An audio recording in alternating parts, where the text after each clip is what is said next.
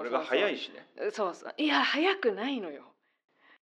なんか価値に対してお金払ってんじゃなくて要はもういくら払いたいのかってことなわけ。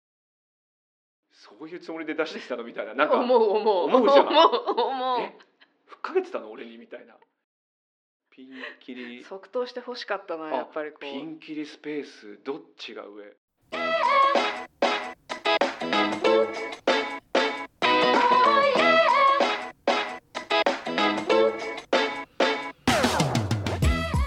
始まりました独立後のリアルハッシーです。けいこです。このポッドキャストは人生を本気で変えたい人のコーチをしてきた2人がこれからの時代を賢く生きるためのヒントを愉快に無責任に話す番組です。毎週金曜日21時配信です。はい。今日はあのお便りをねちょっと読んでこれをテーマにしてみたいなと思ってるんですが早速読んでみましょうかね。お願いします。はい。ラジオネーム独立独立前のリアルさん 面白い。独立前のリアル。さん。独立後のだと思ってました。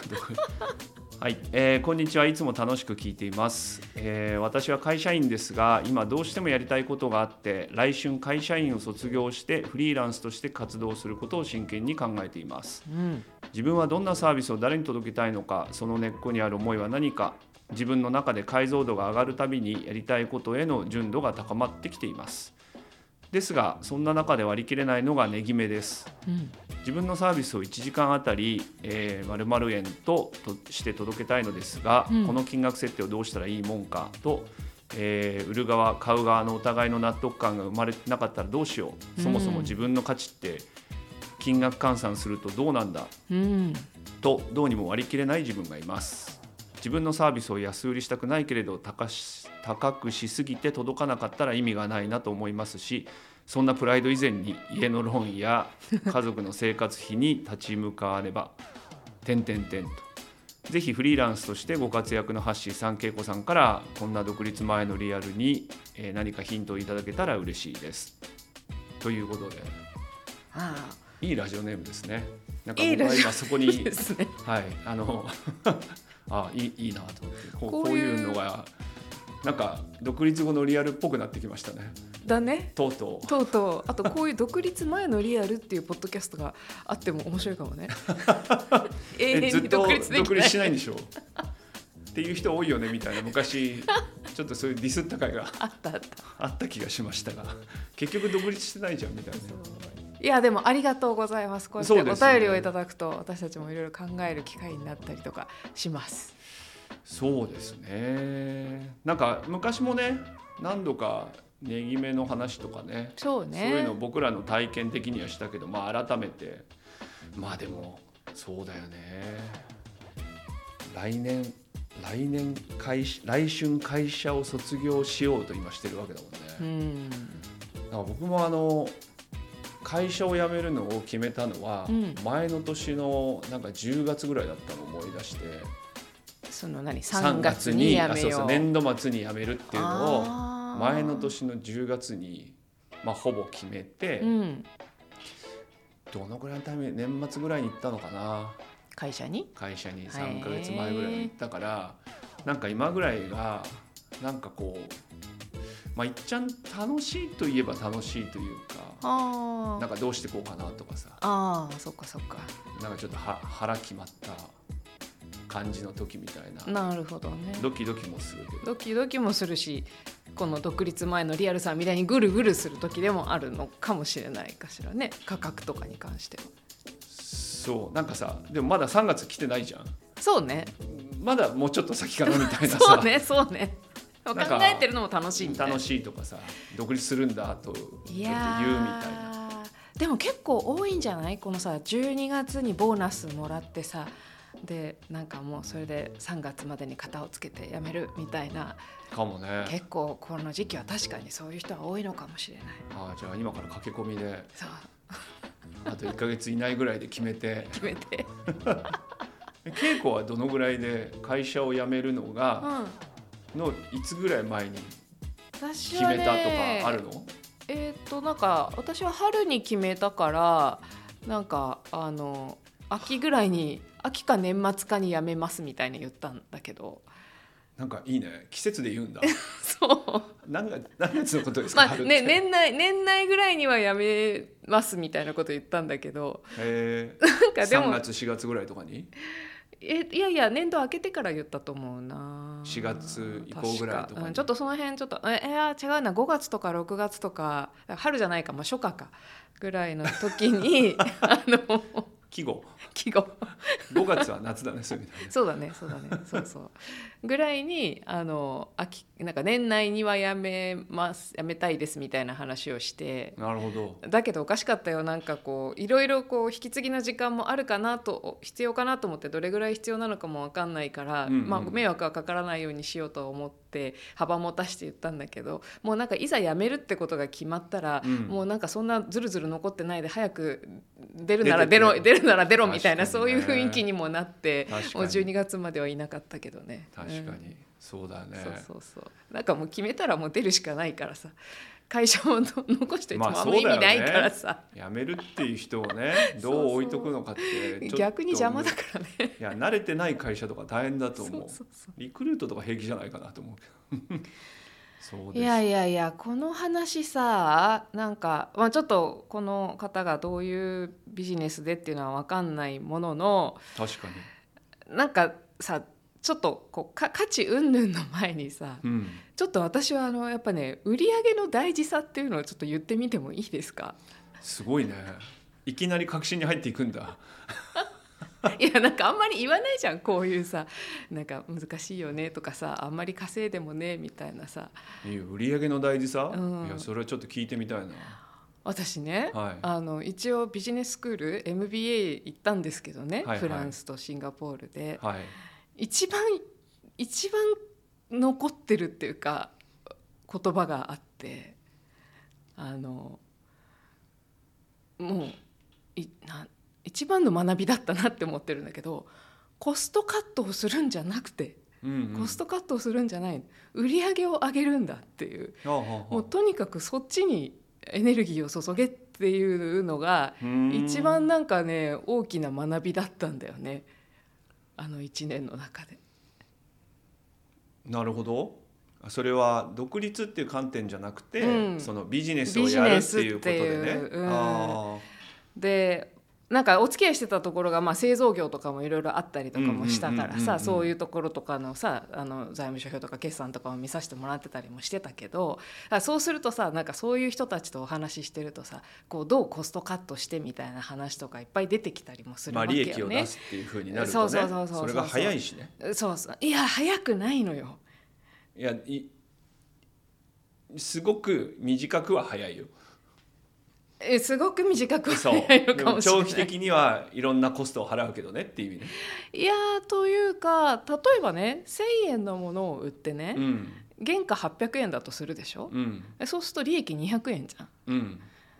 でさこっからじゃあ利益をじゃあ300円にしたいって思った時にいや値上げはできないなと思って1,000円にしといてで原価700円にしようと思って頑張るわけだよ。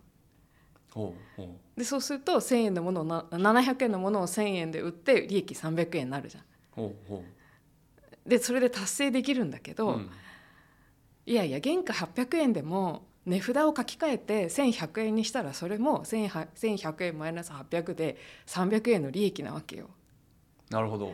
でぼぼったくり。って人は言うかもしれないいがやでもそうそういうふうになるんだよね。多分なんかね。そうだからそういうふうにぼったくりってうんうん。思っちゃうけど、うん。そういうこっちゃなくてすごいいろんなエネルギーをどう下げるかどう低くするかみたいな方にうん。ものすごくエネルギー注いでるけどそれすごいとあのもちろんビジネスによるんだけどどコストを下げるってものすごい大変なことで、うんうんうんうんむしろその単価を上げるっていう方をちゃんとねやった方がいいっていうのがすごくね刻まれてますね。なるほど、うん、だじから値札をいつも書き換える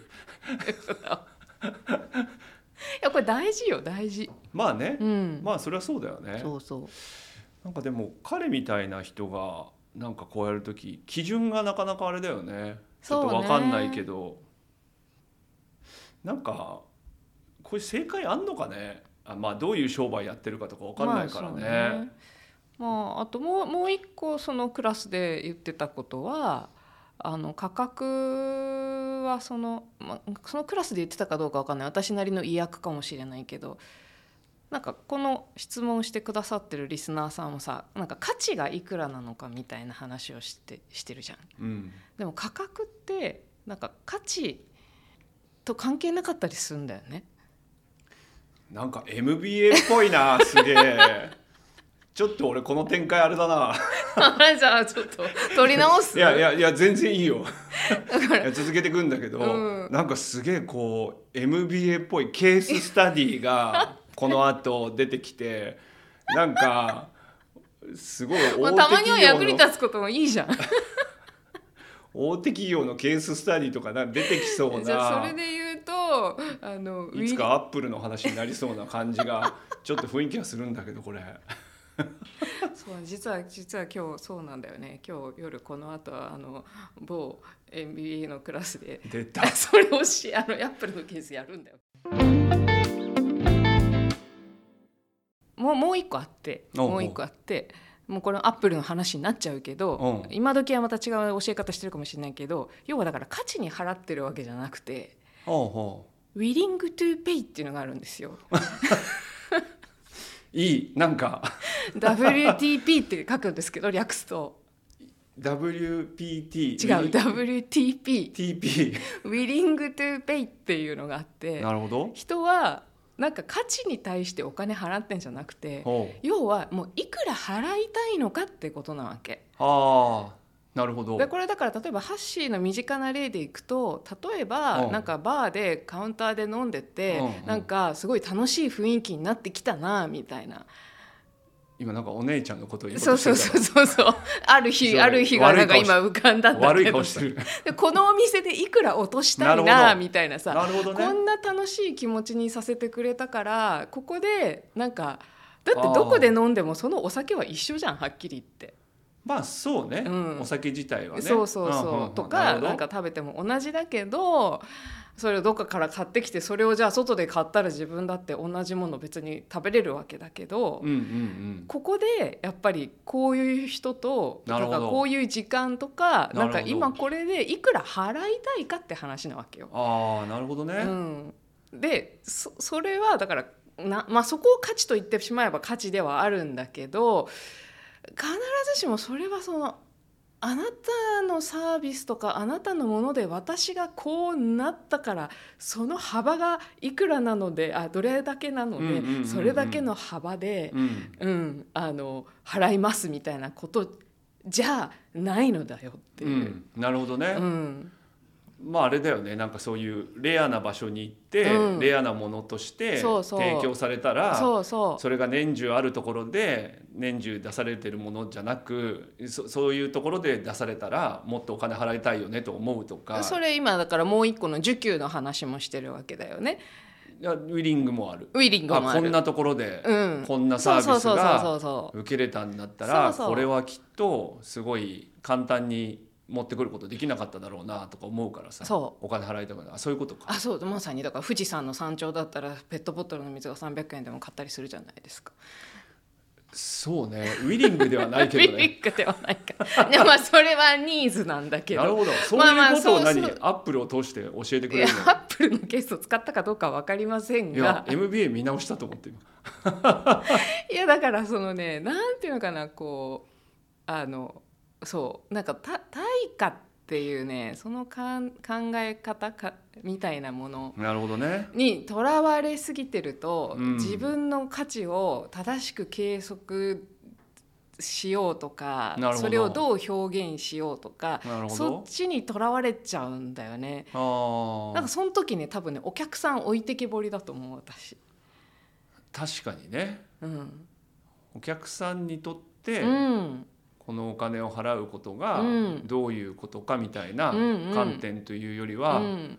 まあ結構意識が自分に向いてるかもね。可能性はあるかもしれないかな。なんかこれだだと適正かなとか嫌がられないかなとか。あそういうことね。あなるほど。あいい話だね。でしょ？一応役に立つこと勉強してんだよ。まあ当たり前のことといえば当たり前のことなんだけどそれをみんな忘れるからさはあってなったりするからさ。いやでもあんまり当たり前じゃないと思うけどね。あなんかやっぱさ世の中にはさ、うん。適正価格がやっぱりあるっていうさ、うなんて言うんだろう。結構前提もさ、うん。俺あると思うのね、うんうん。なんかほらやっぱ小売りとかもさ、うん。まあ今でこそそう言わないけどさ定価ってものがさうん昔はずっとあったじゃない。そうだね。希望小売価格に今なったけどさ、うん。なんかやっぱあんだと思うな。なんかこれの適正価格はこれぐらいとか。え日本って特にさサービスがあんまりさあの売られなかったりするじゃない？ああのあんまり売れなかったりするじゃない？だからその発想がやっぱりさこのコストがどれぐらいかかってんですかみたいなまあね。話からどうしてもいっちゃうから、なんかそれこそ私たちのビジネスなんてコーチングなんてさコストってでもななんていうの？このコスト自体はじゃあ電話代とか通信費とかしかかかってあと会議室代、いやだからそれがコストだっていう感じだよね。なっちゃうとさ全然見見えるものとして原材料費とかそうそういうことになっちゃうけど、うん。まあ、俺はコストかかんないと言われてしまえば、うん、なんかかかんないけどいやかかってますけどねって話もいやいやここまで何百万使って何千万使ってきてると思ってんですかっていう。そう。ね。あそれで言うとなんか私自分の値段をこうあのまあ本当に最初はワンコインからスタートしたけどさ500円から。コーチングについて？そうそうそうああはあ。500円からスタートしたけどなんかその上げていく時になんか自分なりにああ納得できた時はねあのなんか私私やっぱりここまですごい学んできたなとか。うんうん、なんかそういうものにすごいエネルギーと時間とお金をかなり費やしてきてでそれをクライアントの人は私と接することでそれを引き出して自分のものにして持っていくからさなんかそういう意味ではそそういうところ全部を投じたものが今の私でそこからなわけだから。うんそれに見合うものはいただいていいみたいななんかそんな感覚になった時に私もあの古き良き日本の価値観に縛られているからなんか少し楽になったよ。なるほどねうん、あのそうだよな僕ねでもあのなこの人のやる独立前のリアルさんのやる商売が分かんないからあれだけどでも1時間あたりいくらとかさ、うん、書いてあるからさまあ多少なんか無形サービス的まな。ことなのかなと推測するにさ、うん。なんか僕はあの自分がそのコーチングってことを通して一つさっきのウィリングの話でさ、うん。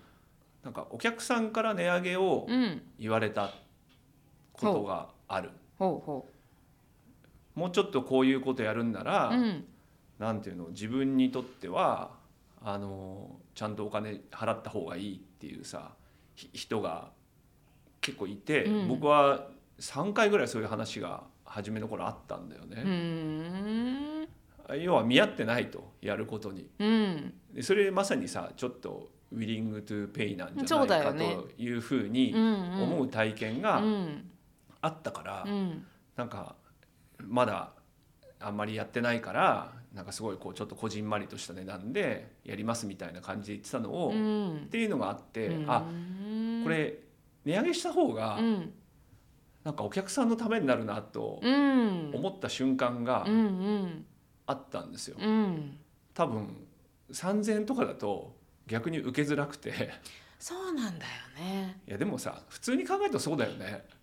なんかあのそいや例えば経営者の人がう、さ、うん。なんか自分のさ少しちょっとこう人生とかさうん。経営のことにさ、なんかこう本気でやりたいと思ってる時にさ、うん。3,000円のものとさ3万円のものとさ、うん。まあ確かに3,000円の方が安いけど、うん。どっちが受けやすいかっていうふうに言ったらさ、うん。なんか違う気もしない？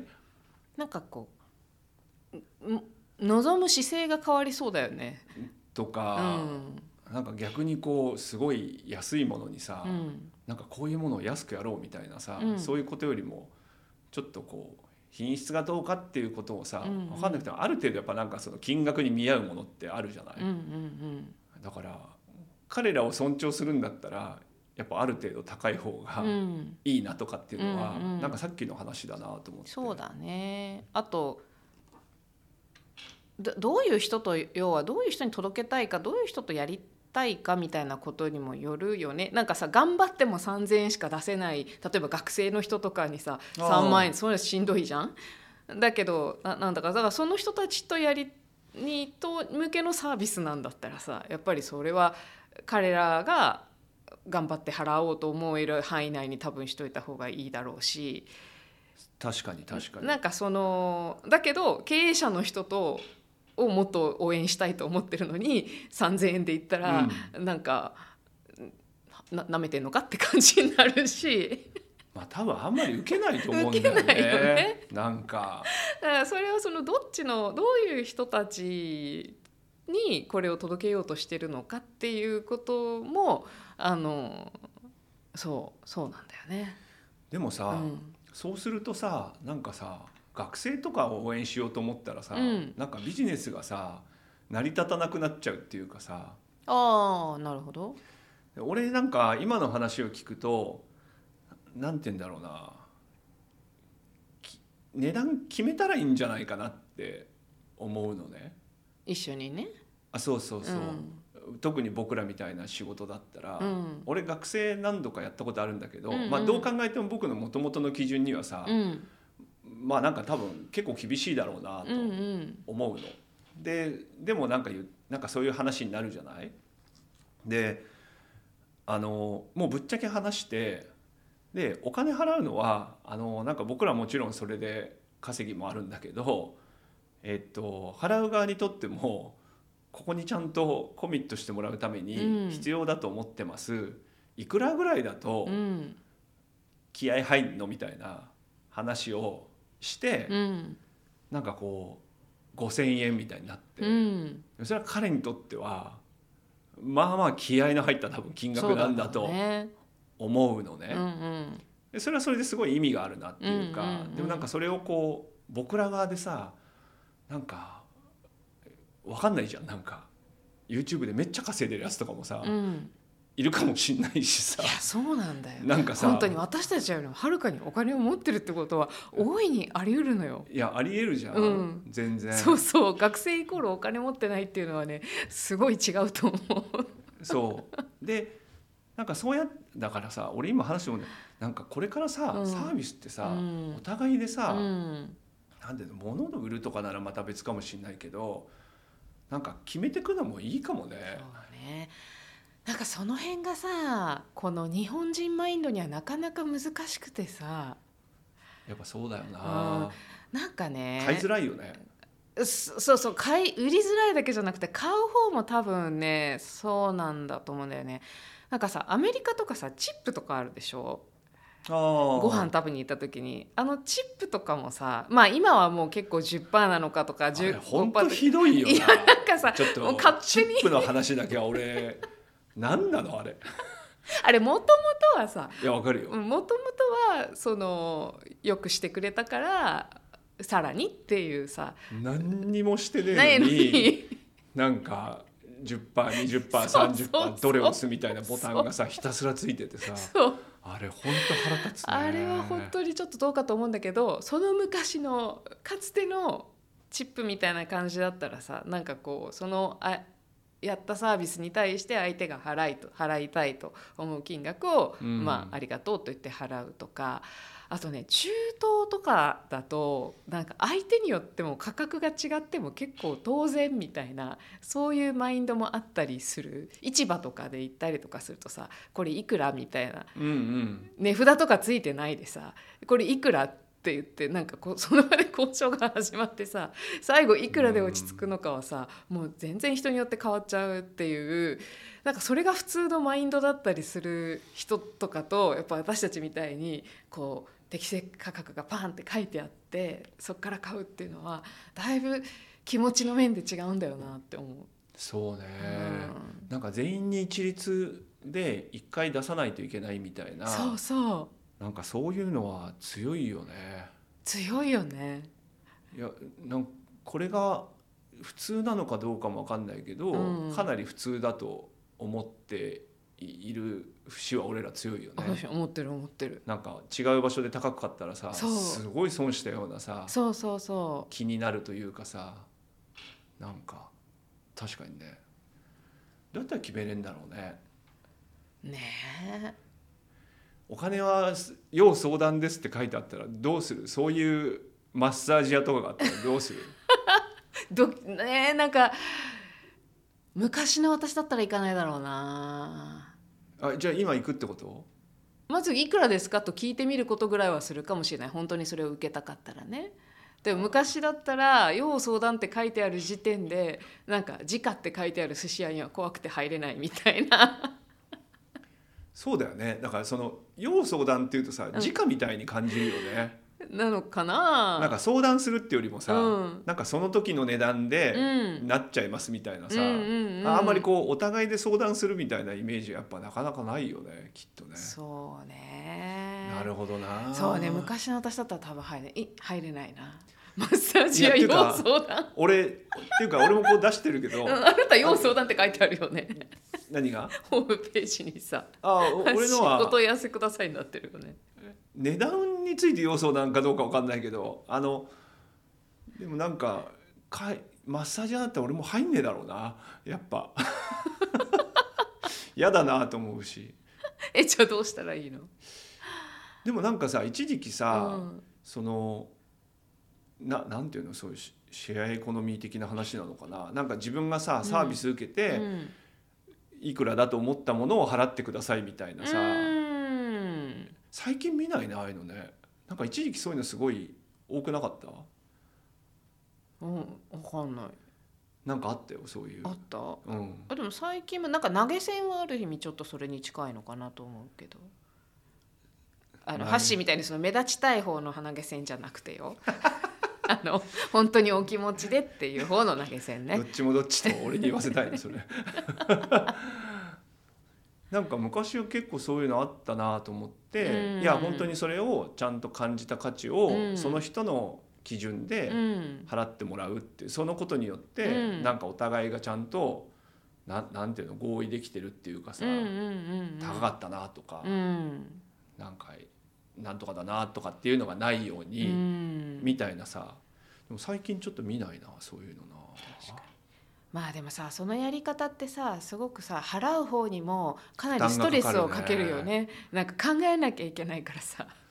あのだからそのチップもさもう51015とかいうボタンが出てきたのはそういうことだと思うんだけどさ考えなくていいように。なるほどね。うんまあだからもうもう一個なんか試してみてもいいんじゃないかと思うのはさ、うん。なんかその、まあ、この無無形のサービスっぽいからさ、うん。なんかどこかにバンと出さないんだったらなんかもうすごいななんていうの？いななんか自分はこれだなって思う金額をもうとにかく言ってみてさなんかそれで相手の反応を見てその人がもう「じゃあいいです」って言うんだったらあもうじゃあそうだなっていうさ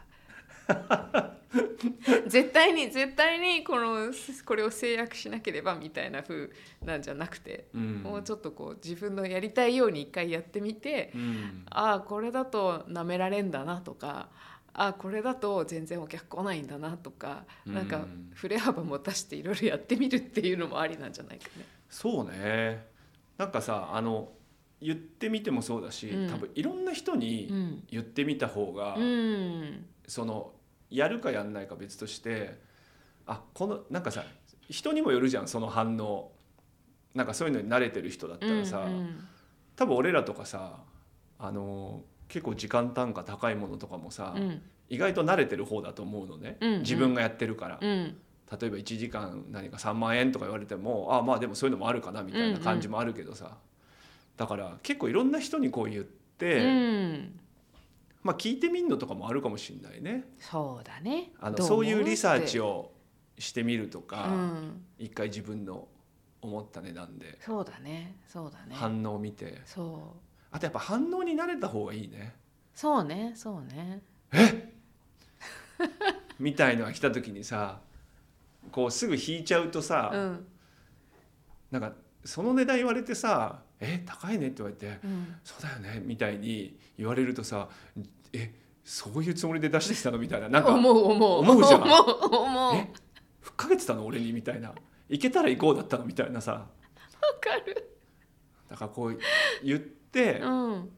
なんか引かない引かないっていうのはなんで別にそんなさうん。どうだっていう感じじゃなくて、うんうんなんかあんまりこう相手の反応にびっくりしないようになるうんうん。練習をした方が俺はいいなと思うな。これはね練習が必要だと思わかる。ううん。昔ね、うん。なんかこうセセミナーっていうかななんかそういうこうどうやったらちゃんとお客さんが捕まえられるかっていうことを、えーなんかトレーニングでやったことがあるわけ、うん。僕らのそのコーチングの。へえ面白い。あそうなんだよ。うん。昔、なんだっけ？ゲッツっていうなんかお客さんをゲットするみたいな。なんかちょっとうさんくさくてあんまり行きたくない。それ聞いた瞬間。なんか黄色い黄色いものがかすむなんかそういうことじゃないんだけど。あ でもそれやった時に、うん。その練習をすごいしたの。え何？要はね値段を言って、うん。でなんかその値段で言った言う前とか、うん。適正に言うのじゃなくて言った後が大事だよって言って、うん。言ったら相手が反応するから、うんそこにちゃんとこうそそこが大事だし、うんそこにこう次のヒントがあるのに、うんなんかみんなもうわっってなんか引っ込んじゃって、うん要はそういうそういうふうにさ「えっ?」ていうようになってるからさ、うんそういうトレーニングをするわけ。でそうするともうなんか「えっ?」て言った瞬間に「あじゃあどれぐらいにしたらいいですか?」みたいなもう値引きが始まっちゃうみたいなさ、うん何にも言ってないのになんかそういうことのなんか慣れはやっぱ練習だし、うん。なんかその反応がどういうことなのかとか、うん。まあ聞けたらいいなとも思うしなんかそそういう練習は相当した方がいいだろうな。そうね。それはうちはでもできるね。それはね。あのいきなり実実地しなくてもまずちょっと練習してみることもできるねまあでも実地もすごいいいと思うよ。実地もととってもいいと思う。いくらでやろうと思うんだ。なんかちょっとあ汗とかタラタラしてきたりするもんね。てかそれをやそれをやった方がいいんいだよ。ややってる多やってる私。分汗をたらたら。汗タラタラあーってなってる。あ俺こういう時もすっげえだからそわそわしちゃうんだなとビビっちゃうんだかあるハッシーもあった。うーん。あんまないんだな。あんまり俺ね値段についてはあんまりなくて。値段っていうかなんかそれはでも僕が独立してやっていく時にすごくあなんか個人でこういうことやっていくのに自分であ結構こう適性があるな適性っていうかそういうことあんまり気にしなかったね。へえすごい。羨ましいそれ。高いなっていう風なうん。反応もあったし、うん。でもまあなんかあそうなんだなと思って。ななんかどうどういう感じで高いってことなのとかうん。聞いていくことは俺は意外とね平気なんだよね。すごいいいね。でそうするとさ、うん。なんかさいやいやマッサージって大体でも1時間さ高くても6,000円ぐらいじゃんとか、うん。なるほど。なんか1時間っていうと、うん。マッサージと比較してんだとか、うんわかるわかる。なんかそういうさ彼らの基準が見えてくるうん。わけ、うんうん。だからちゃんと違うマッサージじゃないよみたいな。そうだね。あの心のマッサージみたいに書いてる人いるけど全然違うからとか。あそれそれあるね。なんかさ時間単価ので考えちゃうとさなんか時間が全てのような感じがしちゃうけどさなんかここでもたら少なくとも私たちがやってることはさなんかねそれこそその人生本気で変えた人のコーチをしてきた2人だからさなんかそのこの一定期間ね。一緒にやることで、ね。あなたの人生が本当に変わるんだけどそれのためにはこれぐらいだよっていうさなんかそうだよね。だマックスいったとしてもじゃあ最長じゃあ例えば1年かかったとしたらこれぐらいだよっていうなんかそのトータルで考えてさまさか3,000円とかさなんか1万円だけで人生変わるとは思わないよねっていうさ。確かにね、うん。だこのこの独立前のリアルさんが、うん。えーどういう商売やるかわからないけれど、うん。もしなんかうん。そういうこう期間を経て関わるようなこととかなんだったら、うん。なんかそういうこうフレームで考えた方がいいかもしれないよね。そうだよねこれはとか。3ヶ月で俺らだったら1時間のことがその3ヶ月の間にうん。6回ぐらいあるみたいなことをさ、うん。なんか1時間いくらですっていうよりはちゃんとこの3ヶ月でトータルしてこういうなんかサービスっていうかっ提供するものがあるって話をうん。考えた方が、うん。なんか相手としても受け入れやすいっていうかさ、うんうん。なんかそういう3ヶ月自分にこうコミットするのに、うん。まあこのぐらいなのかなみたいな感じもあるのかもちょっと分かんないけどね、うんうん。そういうものなのかそう。そう。とかまあ仮に1回だったとしてもさその体験がさなんかその後もずっと役に立つものなんだったらさやっぱりそれはその時間に払ってるわけじゃなくてさなんかその後についてくる何かもっとそこにも含めて払ってるわけだからさなんかそこまで含めた全体の価値としてはまた価値って言ってるけど全体にはこうこれぐらいかなとか。確かに、ね。まあ、そういうこうなんかサービス考えるのいいのかもね。もしかしたら。あとはねなんか一回消費者としてね失敗してみるのもいいんじゃないかなと思って。消費者として失敗？た例えばだよさっきマッサージの例で。に借りるみたいなそうじゃない。それ消費者金融ですね正しいなんか正しいツッコミをいただいたそうだね。あのさいや時々あるじゃんなんか。あのだからそれこそじゃあマッサージとかでさ結構高かったりしてもさ「えこれでこれだけ?」みたいな体験とかさ。あ高くてそう。内容がしょぼいってことね。そうそうそうそう。なんかそういう体験とかするとさえこれでもこんな値段ってやってってんの？みたいな風に思うと私もうちょっとやってるけどなみたいなさ、ああなるほどね。なんかそういう自分だけすごいえーなんかうんうん。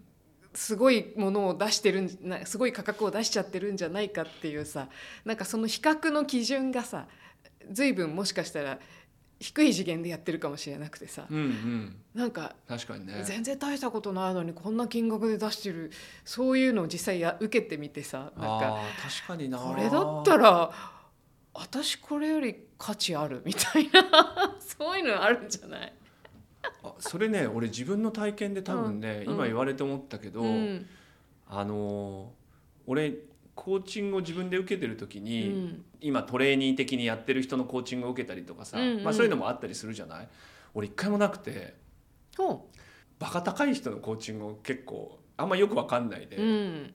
もうあの人がいいなと思ってどう考えてもあの人すごそうだからうん。いいなと思って、うん。お試しとかも一切やらずにさすが。やります。いや、うん。本当に本当に、うん。で結構な金額なわけだよ、うんでもそれをやったからなんとなく、うん。あの今稽古言ってくれたみたいにあでもこの金額でこれぐらいやるのはなんかこう納得感あるなとか、うん。まあ逆もあるかもしれないしね。なんかすごいこうえなんか物足りないなんかこう名前だけだなみたいに感じることも、まあ、そんな多く体験としてはないけどあるかもしれないしなんかそういうこうね高いものとかを受けてみてうん。どうなのかみたいなうん。話はやった方がいいかもしれないね。そうそう。確かに。そ特に無形のサービスとかだったらやった方がいいかもね。うなんかね。なんか食い物とかはさ、うん。なんかまださどういうとこのものをどう仕入れてるとかあるからいいんだけどさ、うんうん。確かに。なんか思い出しちゃった。なんか留学行く前にさなんかあのいろいろ考えたりした時になんかそういうコンサルみたいなやってる人がいてなんか一回相談いくらみたいなのでなんかちょっとそれ相談してみたわけよ。そしたら本当になんか「え？え？みたいな。なんか「え？なんか全然聞きたかったことを教えてくれないし何も道も開けないしなんかいやなんかそれだっ全然なんか価値がなかったって思ってすごいなんかこうブーブー思いながら帰ってそれでもなんか1万5,000円ぐらいなんか払ったの1時間ぐらいで、ほうほうなるほど、うん、まだ会社員の頃でさ全然コーチングとかも知らない頃だよ。なんか結構高い感じする結構高い感じするじゃん。だから自分としてはさなんかあーなんかこういう相談系にお金払うなんてやったことないけどなんかその時はそうだね。なんか会社を辞めて留学するかみたいなそんなことも考えてたから結構必死で自分の中でもなんか相談に行ってみたんだけどさなんかすごいがっかりした体験があってなんか自分の中でもあれでもあんな堂々と1万5,000円とか取ってたからなあの人はなみたいなのは なんか残ってる。なんかそういうこう練習的に そう,、まあ、痛い目にもそうそうそう。会ってみるとちょっとうさんくさいの言ってみるぐらいななんかそういうのもいいかもね。あのすこの時期だとしたら。この時期？いやこのこれから値段を決めてこうって時に、うん。そういうちょっとあんまり今までだったらうん。やったことないような感じのものをちゃんとなんか、まあ、う受けてみるのか購入してみるとかそれいいかもね。ね銀座のクラブとか行ったら一体1回いくらぐらいするんだろうね。いやまあそれこそピンキリじゃない？あそうそっちもピンキリなんだな、うん。そうだな。もう今ね全部ピンキリだから。そうピンキリなんだよね。ピンキリ。うん。ピンキリですよ。本当ですよ。だから高いといいとはなんかそれだけで高いからいいってことでもないけど高い時にどう感じるのかやっぱ高いの払ってみないと分わかんない,、かんないね。えちなみにピンとキリだったらどっちが高い方なの？ピン？不確不確かそうな顔してる。ピンじゃないか？そうなんだ。人生の先輩に聞いてみたんだけど。そうだよね。でもピンピンキリで上っていう感じ。でも上で切れるからキリみたいな。どっちだと思う？調べながら聞かないでよねピンキリ即答してほしかったなやっぱりこう。ピンキリスペースどっちが上？いやピンだと思うけどな。やっぱピンが上だ。あピンが上なんだ。キリが下。ピンは最初。まあ1だからね。あーあー。E ピン。E ピンってなんだっけ？あ E ピンの E はじゃあピンはあれか。えピンとピンだ。違うよ。麻雀は万能じゃないね。ちょっと今違ったな。違ったよ。今本当に間違えちゃった。今 E が1でしょ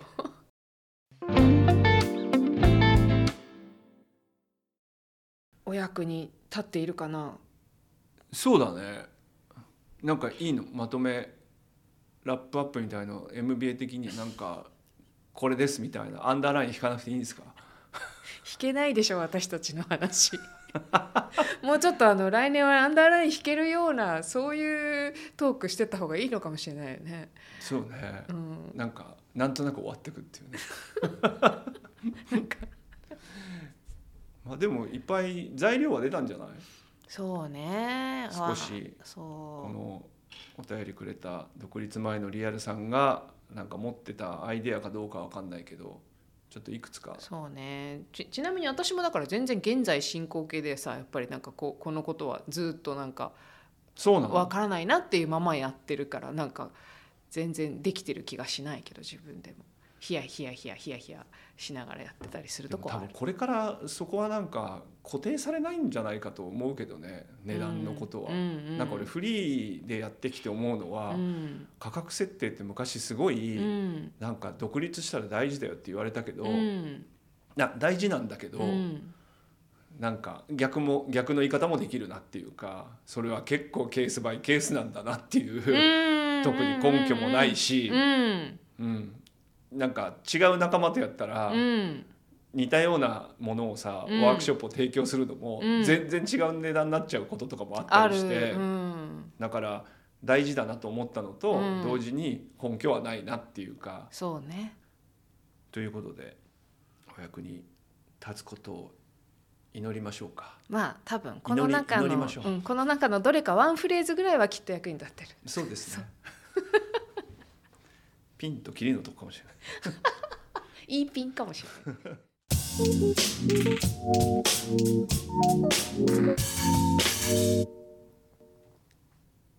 お便りいただいてます、はい。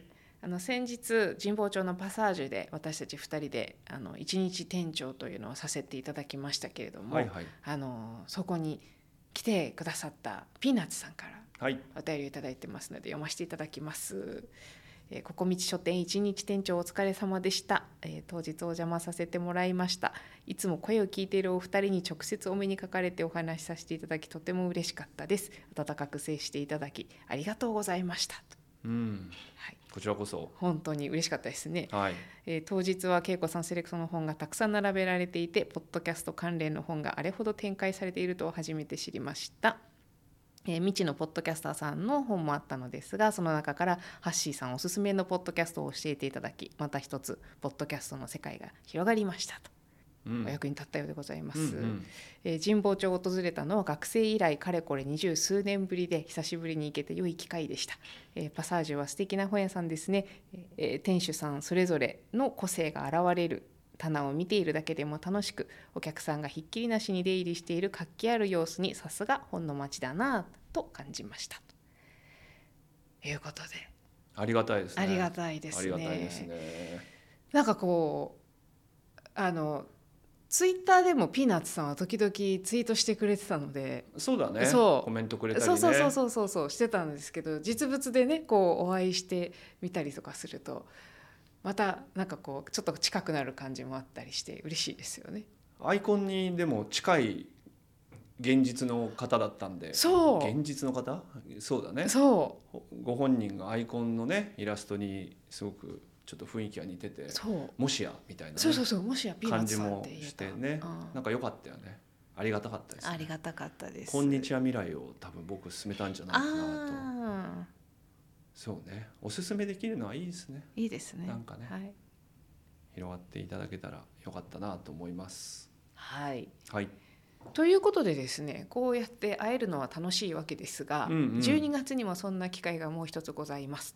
はい、えー、12月16日ね、えー下北沢ボーナストラックで行われるポッドキャストウィークエンドに、えー独立後のリアルもね出展させていただきますのでそこであの T シャツをね、えーロン T ですけど、うん。えー僕らも初めてグッズ制作しまして、えーおそらく今日明日ぐらいに一回我が家に届くんじゃないかと思いますが、えーそこでまたね皆さんにちょっとグッズご提供できるのでぜひ買いに来てほしいなと。限定うーん愛でございます 非常に少ないんじゃないかと思いまあそうそこまで言っといて売り切れ売れ残ってたらすごい恥ずかしくない？その時はもうどうにかします。ウィリングトゥペイです。そうそうそうそうそう。まさにまさに。この恥ずかしさを消すために。そうこのこの T シャツの値決めもまさにウィリングトゥペイなんあそうなの？ですべてウィリングトゥペイ払いたい人。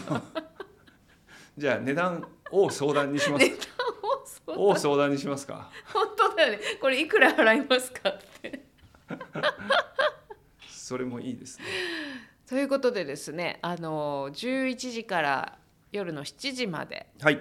えーボーナストラックという場所でやってますので今から皆様ぜひ予定を空けていただいてちょっとお忙しい季節だと思うんですけど、はい、ここに寄ってから忘年会に行くとかですねそんな風に来ていただけたらと思います。去年も行きましたけどねあの本当にすごくいい場所だしね、うん、ポッドキャスターさんが集まって、えーいろいろこうマーケットを作っていくっていうなんかちょっと特殊な雰囲気のねでも本当に一日いても飽きない場所なんでぜひぜひ初めての方にもね来てもらうとポッドキャスターさんもいいですしなんかそういうものにちょっと興味あるとかね新しいものにねなんか関心がある人ぜひ来てほしいよね。そう。かなり、ね、番組数も増えているし。ああともう一個大事な話。うん、あのそのボーナストラックの中にあるあの本屋さんでこれこれからの街の本屋さんを目指しますっていうふうにやってらっしゃる B&B という、うん。あの素敵な本屋さんがあるんですけどそこの中にもあの選書のコーナーがあってこの独立後のリアルもあの他のポッドキャスターさんと共にですね選書をさせていただいて、そうですね。はい、私たちがおすすめする本ということで並んでますのでそちらもぜひはい。覗いていただいてはい。はい、あの例の大好評の会議本とかもですねそうですね。選んでおいたりとかもしてますね。はい、ぜひぜひあこれまで言っちゃいけなかったのかな。まあいいや。はい。いやいいと思いますけど。はい、まだまだオープンになってなかったかもしれない。はいこの番組では感想やリクエストなどお便りをお待ちしております。私たちに聞いてみたいこと、みんなで考えたいことなどお気軽に概要欄にあるお便りフォームからお送りください。番組中にお便りが読まれた方はハガキまたはステッカーをお送りします。また Spotify、Apple Podcast、Amazon Music、Audible でのフォローおよび星マークでの評価もぜひよろしくお願いいたします。今週も聞いていただいてありがとうございました。また来週、バイバイ。